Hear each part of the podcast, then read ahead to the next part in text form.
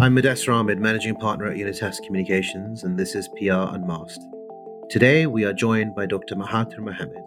It's safe to say that he's one of the most notable political figure Malaysia has seen since its independence from Britain in 1957. As you may know, Dr. Mahathir served as the Prime Minister of Malaysia from 1981 to 2003, and then returned to power in 2018 until his resignation last year, which shocked many. Today, we have the pleasure to hear more about his life and extraordinary career at the center of Malaysian politics, and also how his legacy as the longest serving head of state shaped modern Malaysia.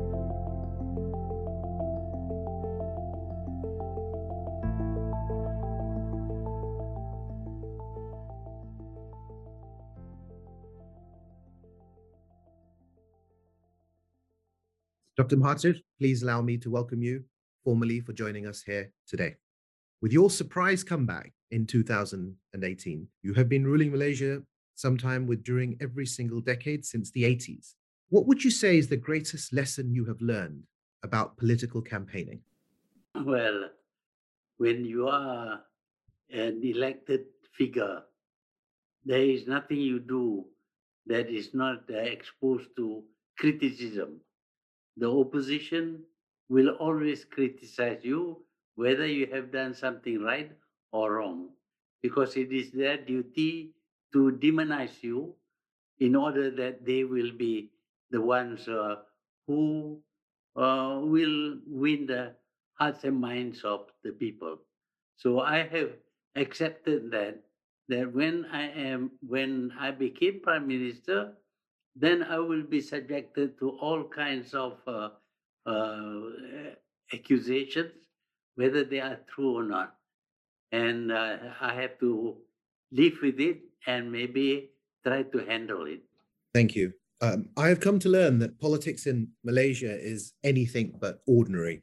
Whilst our politicians may get into heated arguments, in Malaysia, things often end up at a different level. There have been trials, accusations, kidnappings, it certainly seems there's never a boring day in Malaysian politics.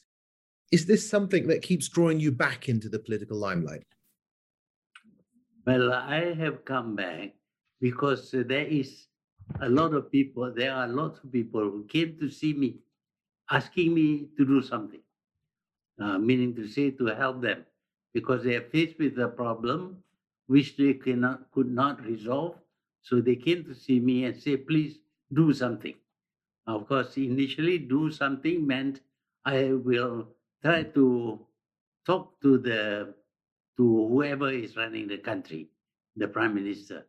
But uh, when that has uh, no that produces no result, then eventually I was persuaded to actually uh, mount a campaign against him by setting up my own party. Uh, and as you know, I was quite successful in that uh, having uh, decided to work with the opposition, we actually defeated uh, the uh, BN party, which has ruled the country for more than 60 years. In 2018, I mean, moving on on that note, we, you formed an unlikely alliance with the opposition leader Anwar Ibrahim after decades of rivalry, including accusations of corruption and, and his imprisonment. After all this, Anwar publicly declared that he fought against you, but had come to accept that you were the best man to lead Malaysia. Now, what suddenly changed, and how is your current relationship with Anwar after the fall of the Pakatan Harapan Alliance of Hope coalition? Also, if not Anwar, do you see any other young politicians on the horizon who would be well equipped to lead Malaysia through the 21st century?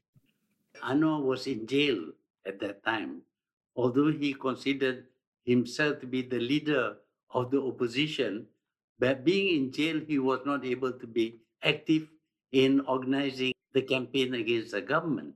So, whether he liked it or not, uh, I was the only person who could lead the opposition.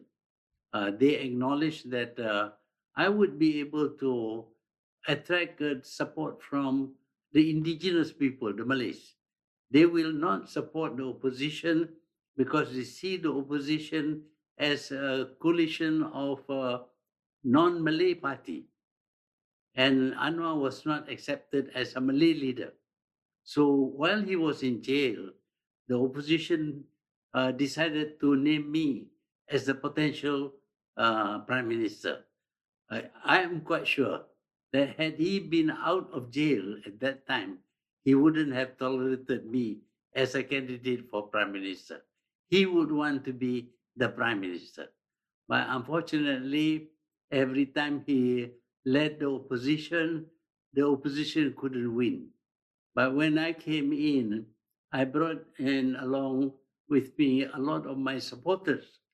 And these supporters were able to uh, tilt the balance so that the opposition uh, actually succeeded in overthrowing the, the government of Datuk Sri Najib.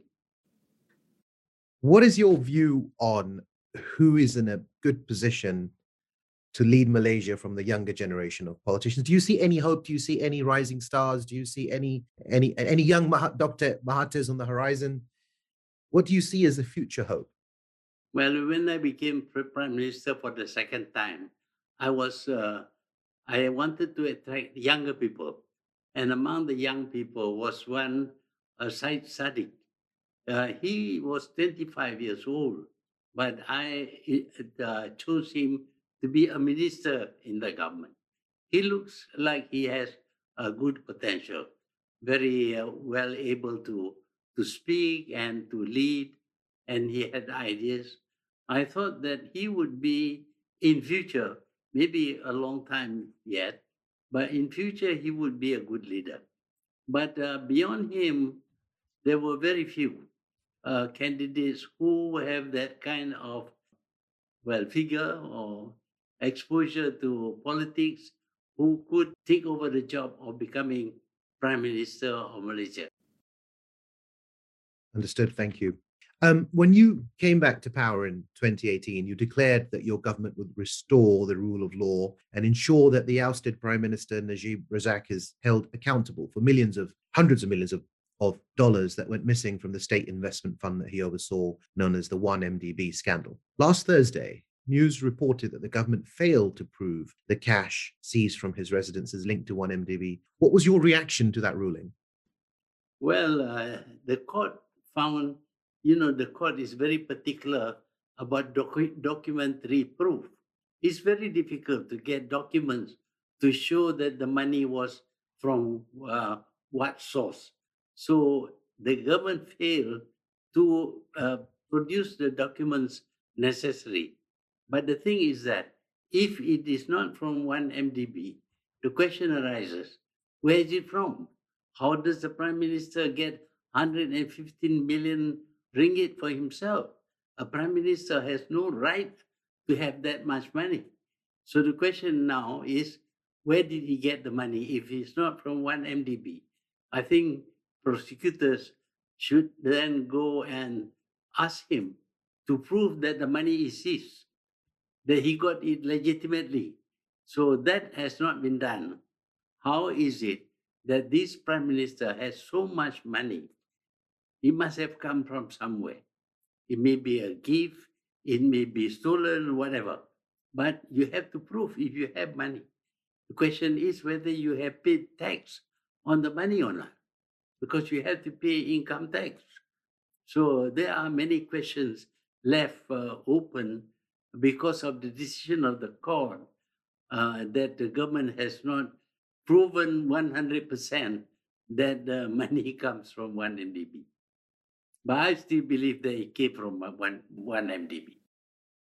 In February 2020, less than two years in power after the unprecedented victory in the 2018 general election, you resigned. A move that shocked many and resulted in international media outlets speculating on what really happened in, in the government. The political crisis that followed is still ongoing. Can you tell us a bit about these events and what led to the fall of the coalition and the following political turmoil? Well, the government I led was a multiracial government. It is not dominated by the indigenous Malays.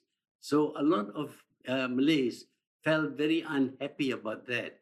And they managed to persuade some of my own supporters to, to uh, leave the government party and join with the opposition.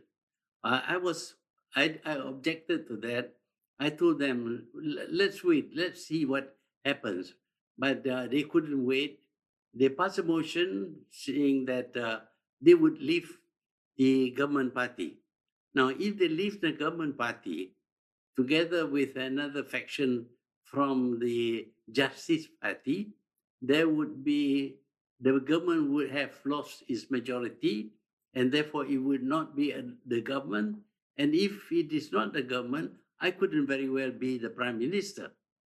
But before that happened, I felt that since my own party had no faith in me, uh, I decided that I should resign as the chairman of the party. But of course, if I resign as the chairman of the party, it follows that I would also not be the prime minister. So I resigned from the chairman of the party with the implication that I would resign also from being prime minister.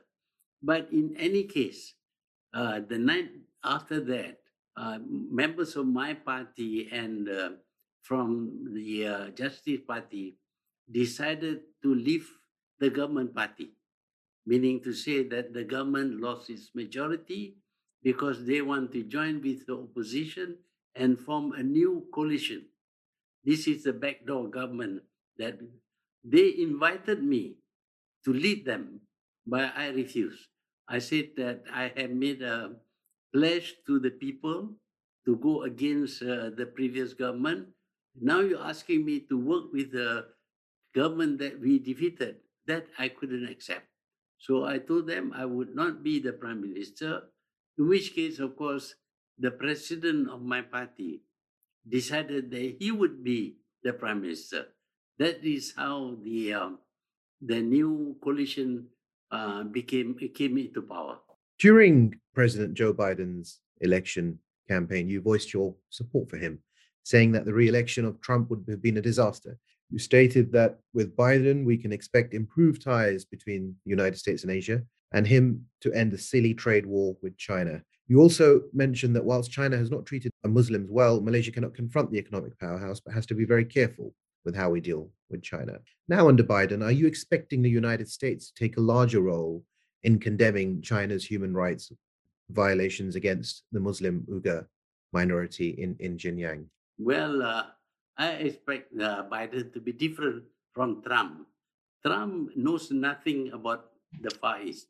Biden had experience as a, a vice president before. Uh, he was traveling around. He knew the East quite well. So I expect him to be more reasonable and not uh, take uh, decisions like Trump, which to me does not seem to to result from deep thinking about the consequences of what he has decided. So I expect that Biden would not just have a confrontation with, with the Chinese. There should be some dialogue with the Chinese. I myself don't believe in confrontation, in having a fleet uh, sent into the South China Sea to show strength, because that is provocative. And if there is any accident, it might lead to war, and war is no solution to all this problem. Thank you. Malaysia has long been a preferred destination for Rohingya refugees who have been fleeing Myanmar after the 2017 military led crackdown. The treatment of Rohingya has divided ASEAN, with its two Muslim majority members, Malaysia and Indonesia, criticizing the Buddhist majority, Myanmar. Now, with COVID 19, and the current Prime Minister of Malaysia, Muhyiddin Yassin, has stated that Malaysia cannot take any more Rohingya refugees. What are your views on this? Mm. Well, we have had some experience with Vietnam, for example. Uh, when the Vietnamese ran away from their country, the first place they went to was to Malaysia, and we resettled them in third countries. Uh, we would be happy to resettle the Rohingyas but our capacity is limited. We already have 7 million foreign work- workers in this country, foreign migrants to this country. We cannot handle them. They need to be fed. Their children need to go to school. All this is a cost to Malaysia. So up to this point, yes. But we have any more, I think uh, our system will break down. So we, while we can be hospitable, but there is a limit to being hospitable. Any country will have some limit. Thank you. You you've had um, such a long and illustrious career, and if it wasn't for you, Malaysia wouldn't have become a leading country within the OIC and, and Southeast Asia. If you looking, if you were to look back at your career, what is the one thing that you're most proud of? And if you could do something again, what is the one thing you might do differently? Well, uh, it was very tricky, but the most important thing is to keep the country stable and peaceful. Only with stability and peace can we develop the country. I was able to keep the country more or less stable and peaceful. Uh, we dealt with uh, opposition uh, attacks against us. We were able to convince the people that we can provide good governance to the point where for five elections that I led, we won with a two thirds majority. And what is the one thing, Doctor, that you might do differently? Well, I'm not very good at choosing my successors. Every time I choose a good successor, it turns out to be bad. In, in 2018, your historic win ousted BN, coalition which is in power for 60 years. Since Malaysia's independence from Britain in 1957, there are new multi ethnic coalitions forming. Many have high hopes for political direction for your country. Your involvement was credited in mobilizing many ethnic Malay voters to back multi ethnic coalitions. With growing pressure for the current, current government to call a snap election, how do you see the role of identity politics in a racially divided country like Malaysia impacting election outcomes? Well, we are a multiracial country with three different major races living in this country. The worst thing that can happen is the division between rich and poor. As you know, even in single ethnic countries, a division between rich and poor, a big division, disparity would lead to uh, resentment and maybe even violence. Uh, we've seen this in the revolutions in countries of Europe because of the disparity. But when that disparity is not only between rich and poor, but the rich happen to be one race the poor happens to be another race, then the potential for violence is still is much greater. So I saw this thing, and I felt that uh, we cannot change the race of people. They want to be Chinese, they want to be Indians, they want to be Malays. But what we can change is to reduce the disparity between rich and poor. So if we can reduce that, then the animosity will be lessened. That is what we have tried over many years, but it's not been easy. Thank you. Only months after your resignation, you formed a new political party, Homeland Fighters Party, implying that you are nowhere near stepping away from the political agenda. It's hard to find another head of state who would have served longer than you have. And when you were elected as prime minister last time, you were in fact the world's oldest serving state leader. Now, at the age of 95, are you hoping to become prime minister one more time? No, not to become prime minister. But on the other hand, I have a lot of people who come to see me and asking me to help, to do something. And they believe that I could provide the answers. So they want me to be involved. I can't tell them, look, I'm old. Uh, you should go somewhere else. They will think of me as being a very selfish person. That I cannot do. So when they asked me to be involved in setting up a new party, I did. I had to lend my my fairly good image uh, to, for the party so that the party gains uh, a lot of support. That is why I'm involved because people do not want to leave me alone. Now, um, thank you for for answering my questions. We're now going to move on towards taking some questions um, from some of the audience members, and um, I'd like to welcome um, Shahzad Bhatti, a Pakistani American who was once appointed as Director of Investments Division at Malaysia's Khazanah National Wealth Fund. He is now running a global education enterprise based in the United States. Welcome, Shahzad. Uh, Assalamu alaikum and a very good evening to you, uh, Tun Hadar. Thank you for taking the time to speak with us. Um, I, I just, if I may, just build on uh, what Mudassar just said.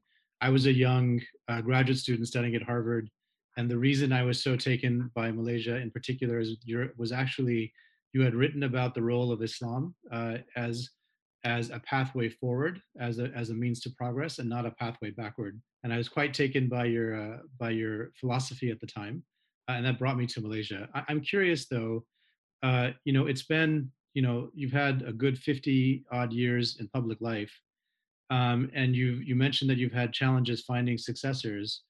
Uh, are you optimistic about the future of the country, and if so, why? Well, I wish I can be uh, certain about the future of the country, but I see that the, the people have now uh, taken to democracy in the wrong way. Since uh, in a democracy, anybody can make a bid to become the prime minister. So everybody is forming some little parties and they are fighting each other. And what will happen is that none of these small parties can form a, a good government because they are not dominant. You need, uh, in a democracy, you need two parties. Either either one could win or lose.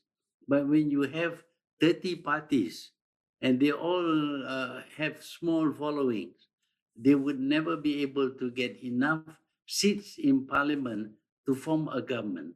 So what will happen was that they would try to form some kind of post-election coalition. And post-election co- coalitions are always very big because the small party can threaten the government will pull out if you don't give us this or that. So that is not something good. What I see in the future is that even if we have elections now, uh, we will have that kind of situation where there are many small parties uh, contesting against each other, and none of them would be dominant. None of them would be able to call the shots, so to speak, and they would have to form coalitions of convenience, which would be very weak. So, on that, I feel that uh, the future is not so good. Next, I'd like to welcome Rutaba Tariq, who is a project country coordinator for the OIC Youth Forum based in Karachi. She's also regional chair for Asia for the International Association of Political Science Students. Over to Rutaba. Thank you, Mudassar, and thank you, Dr. Mahathir, for doing this for us. Uh, my question for you is the following. For someone to return to the front seat of politics as a prime minister after having around 15 years in between, you were able to convince some of the critics and appeal to the Malaysians from different generations, uh, even mobilizing young people amidst the call for change. What is your secret for staying relevant in the Malaysian political scene? Well, actually, it is not me so much as the government. We have a rotten government, and people want to get rid of the rotten government. They supported us not because they love us very much. They find that we are a better alternative to the rotten government that was running the country at the moment. So to get rid of that rotten government, they supported us.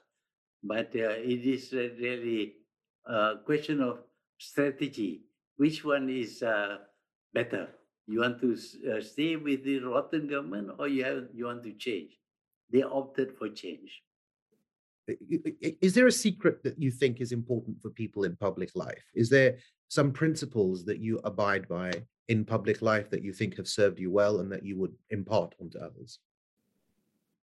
Well, I think that uh, public uh, officers uh, must devote their life to serving the people. But when they think about themselves, they think that the authority or the power given to them is for them to abuse, then they should be got rid of. So that's the only thing that I believe in. That when I became prime minister, and became prime minister for 22 years, it is because I spent a lot of time serving the country, serving the people, building the country, and making it strong. And, and if they repeatedly vote for me, it is not because of me, it is because of what I've done. If I fail to deliver, I don't think I will be re elected five times with the two thirds majority. The next question is from Suleim Mahamou, who is a, a French Algerian living in London and executive director for a London based investment firm. Welcome, Suleim. Thank you so much, Mudassar. I mean, I've read your biographies, uh, I've read your books, and uh, everyone knows the, the illustrious leader. But uh, when you read your books, we see obviously a very dignified man. Uh, there are plenty of anecdotes which, which show how principled and how dignified a life you have led. Uh, for instance, in 1989, when you had a heart surgery uh, and a heart attack, you chose to be treated in Malaysia by Malaysian doctors like every ordinary Malaysians. Uh, you didn't choose to fly to London, Switzerland, or even to, to Singapore. And the funny anecdote is apparently Lee Kuan Yew wanted to send you Malaysian doctors actually to treat you, uh, and you even refused. Uh, because it wouldn't be available to ordinary Malaysians. Uh, other, there are plenty of other examples. In, even recently, when you were 94 uh, uh, prime minister, you outworked your younger colleagues who complained about your work ethics, or even uh, and there are anecdotes in your personal life as well. You had five children of your own, but you still went out and raised two orphans, uh, which is extremely noble of you. And my question is the following what would be your advice to us as a younger generation in terms of personal advice, general advice to lead a principled and dignified life? Well, the first thing is you must always fight against selfishness, doing things only for your own good. When you are an officer, public officer, you must think about the people you serve, and you want to do, you must do things that are good for them, maybe not so good for you, but it must be good for them. But strangely, when you do that, you are serving yourself also because then you become popular and you get the, the support. But once you think only about abusing the power that you have been given, uh, that means that your period will be very short as an as a public uh, officer. So I would like to say this that we must always think about our country and our people and our religion.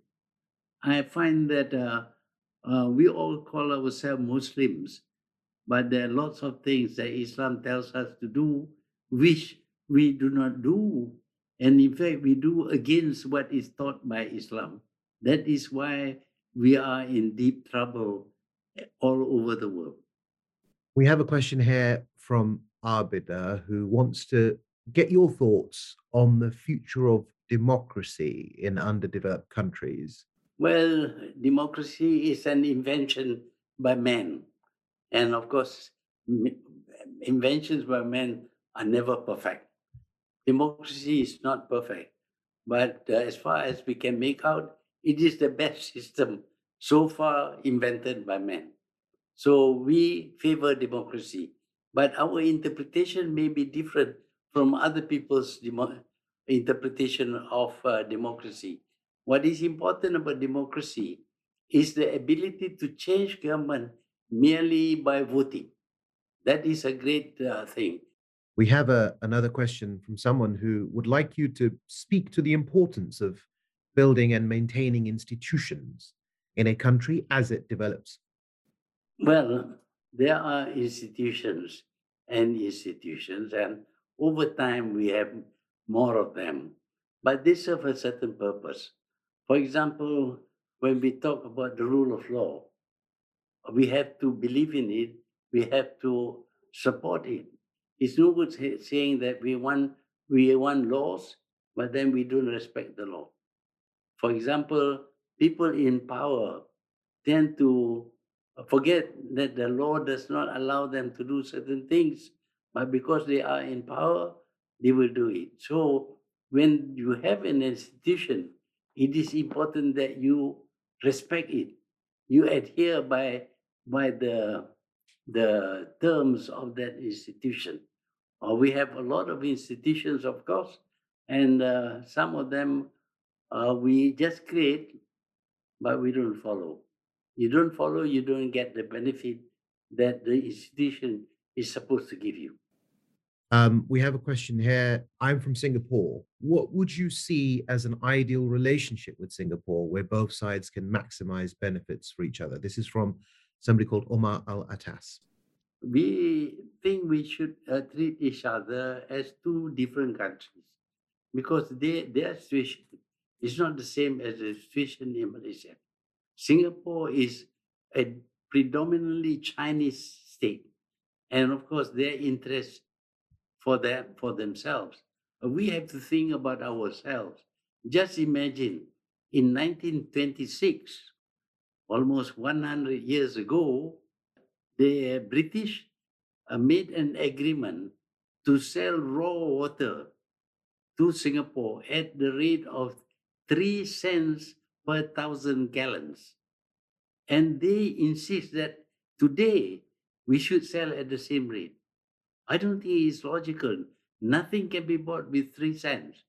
But if Singapore uh, Singapore insists that they pay only three cents, when they know very well that when they get water from us and they uh, filter it and make it potable, they were selling it at $17 per thousand gallons. Imagine the amount of money they were making from our water. We are poorer than them we are subsidizing them. But until now, their tactic is not to talk about it, not to negotiate. Just say, uh, we don't have time, we have other things to do. So it's an unfair uh, relation. So apart from that, uh, we know Singaporeans, they are same people as ourselves. I was uh, educated in Singapore. I had many friends in Singapore. But that personal friendship is one thing, but political uh, relation is quite another thing. I think that Singapore should realize that you can't expect a poor country to subsidize your good life. We have a, a question here from a professor of Islamic law who wants to know about the destination of an Islamic society like Malaysia, whether Malaysian society has reached the level of desired by Islam and the rest of the Muslim societies in the section follow, does it have more to do in comparison with other welfare states? And if so, what more do you think needs to happen? We are Muslims. We pray, we fast, we pray, uh, pay the zakat, and we perform the Hajj. But beyond that, we are not very Muslim. If you read the Quran in a language that you understand, the Quran tells you what is right and what is wrong, what you should do what you shouldn't do. But those things we ignore. For example, the Quran says that you cannot kill a person, whether Muslim or non-Muslim, you cannot kill. Killing a person is like killing the whole of humanity. But here we are very busy killing each other. So we're not following the teachings of Islam. They, the, the Quran says that Muslims are brothers. We are not behaving like brothers. And the Quran also says, when you judge, judge with justice. We don't. Now, I, I had the, the pleasure of visiting Malaysia on, on many, many, many occasions. Um, and one of the things that I have also noticed is that the, the Malaysian, the Malay Muslims are, are, are very concerned about the, the, the Islamic world as a whole and, and play a very active role.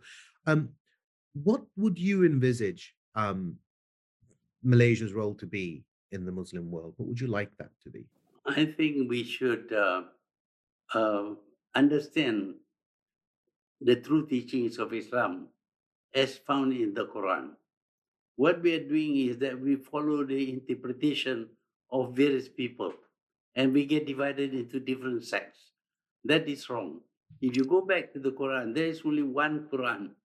We don't have two or three different Quran, only one. So when we go, we are guided by this one Quran. I think will be it will be easier for us to uh, be together, to regard each other as brothers, and also to uh, take our portion of the wealth of this world as promised in the Quran. Well, is a another uh, a question from one of the participants actually which is that in your long career, what have you learned about female leadership in politics in Muslim countries?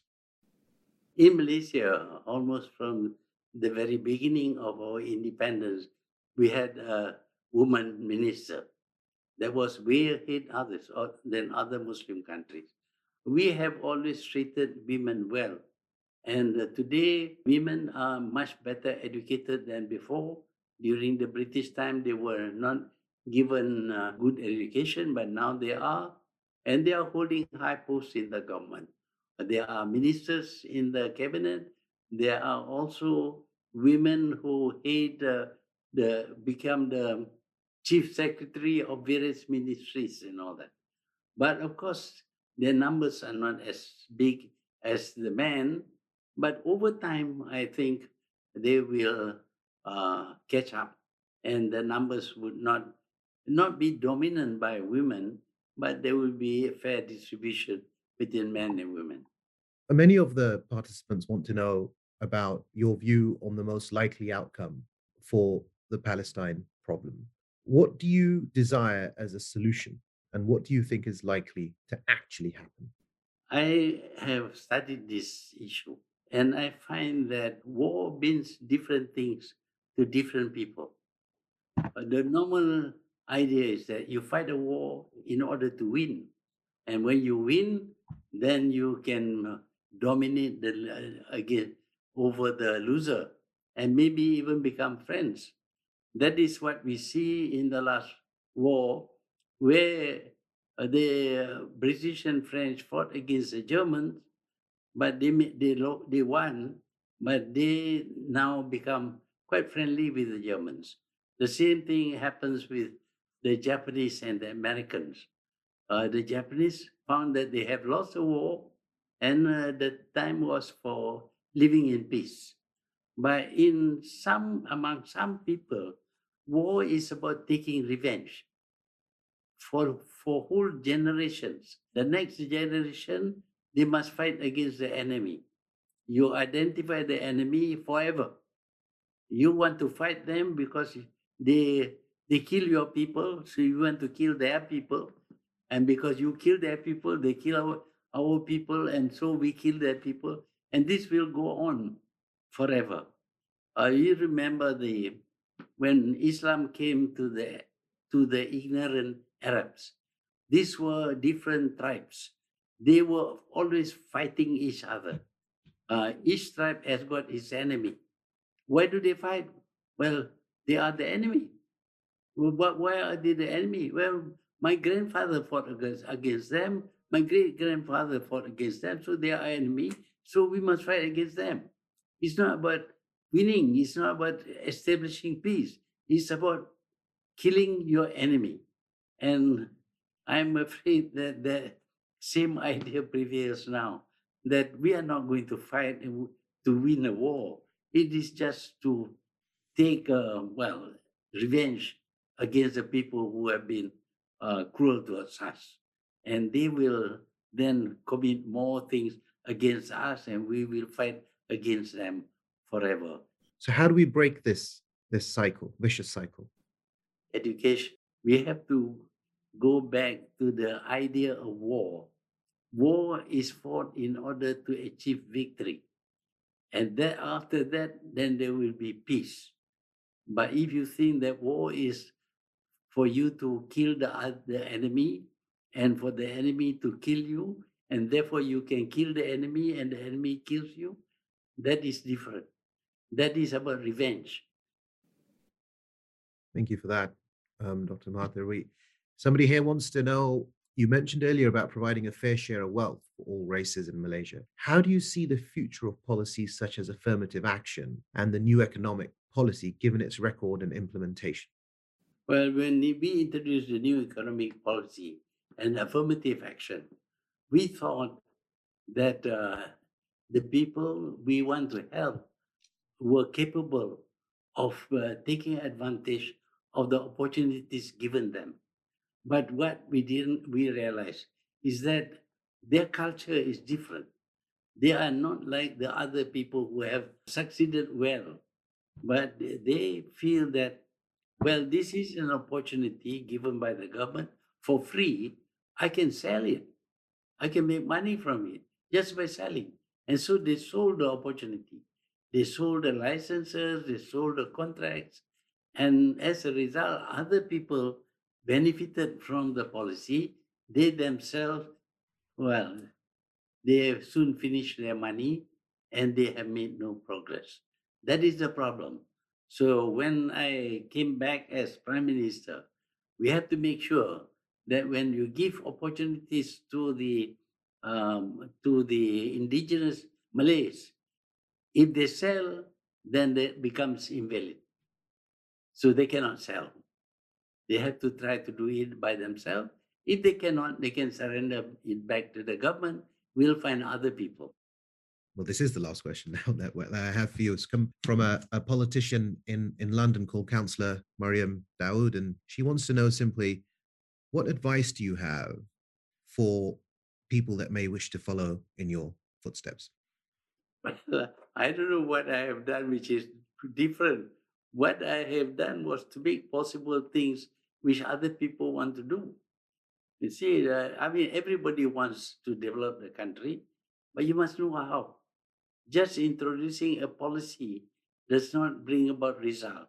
If you have a policy to develop the country, you must know how to do it. That is very important.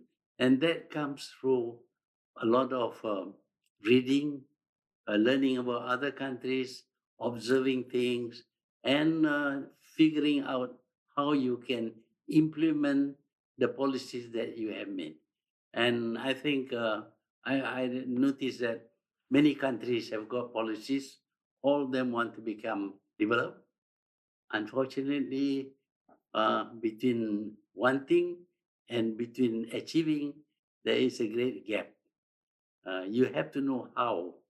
Uh, I have a lot of experience running the country, and in the in the beginning, of course, I make a lot of bloomers, but uh, over time, I learned how to do things, uh, how to solve problem. Then uh, things happen. I have a. a. I'm going to ask one more question. Take the moderator's privilege. I'm really curious to know, for a person who's 95 years old, you're extremely active, and you've been very active and outpaced a lot of younger people and politicians. What are the lifestyle lessons that we can learn? Are there any lifestyle secrets? Uh, any particular herbs or what can you share about about your lifestyle that might be helpful for the rest of us? And lots of people want to know what pill I took uh, in order to be like this. There is no such thing. Yes, you have to take the vitamins to supplement the needs of your body. But most important thing is not to be overweight. Do not get fat because it places a, a strain on your heart. So keep to a reasonable weight by not eating too much, not enjoying food too much. Uh, my mother used to tell me, when the food tastes nice, stop eating. Very difficult, but I'm disciplined enough to do that. So keep your weight uh, low, be active. It's important to be active because the muscles of the body, if you don't use, they they shrink, they lose their strength. You know, people weightlifters and bodybuilders, they exercise and you see how how fit uh, they how well they look but uh, whether they can last forever i don't know but what happens is that your muscle must be active yeah so you must move about then the brain that also must be active if you stop thinking if you go to sleep if you don't read you don't write you don't argue then the brain also shrinks Wonderful. Well, thank you so much, Dr. Mahathir. I, I, it has been a pleasure, and I'm very appreciative for, for you taking out the time to share your thoughts on, on these important issues. Thank you. Um, you're welcome. Thank you for joining us for this episode of PR Unmasked with me, Mudassar Ahmed, by Unitas Communications. I hope you've learned something valuable with this episode. I certainly did. We will be back in two weeks with a brand new episode. Stay tuned.